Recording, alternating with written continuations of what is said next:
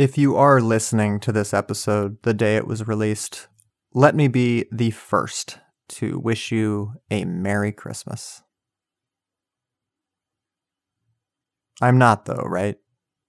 Like someone else in your life, someone much closer to you, has wished you a Merry Christmas today?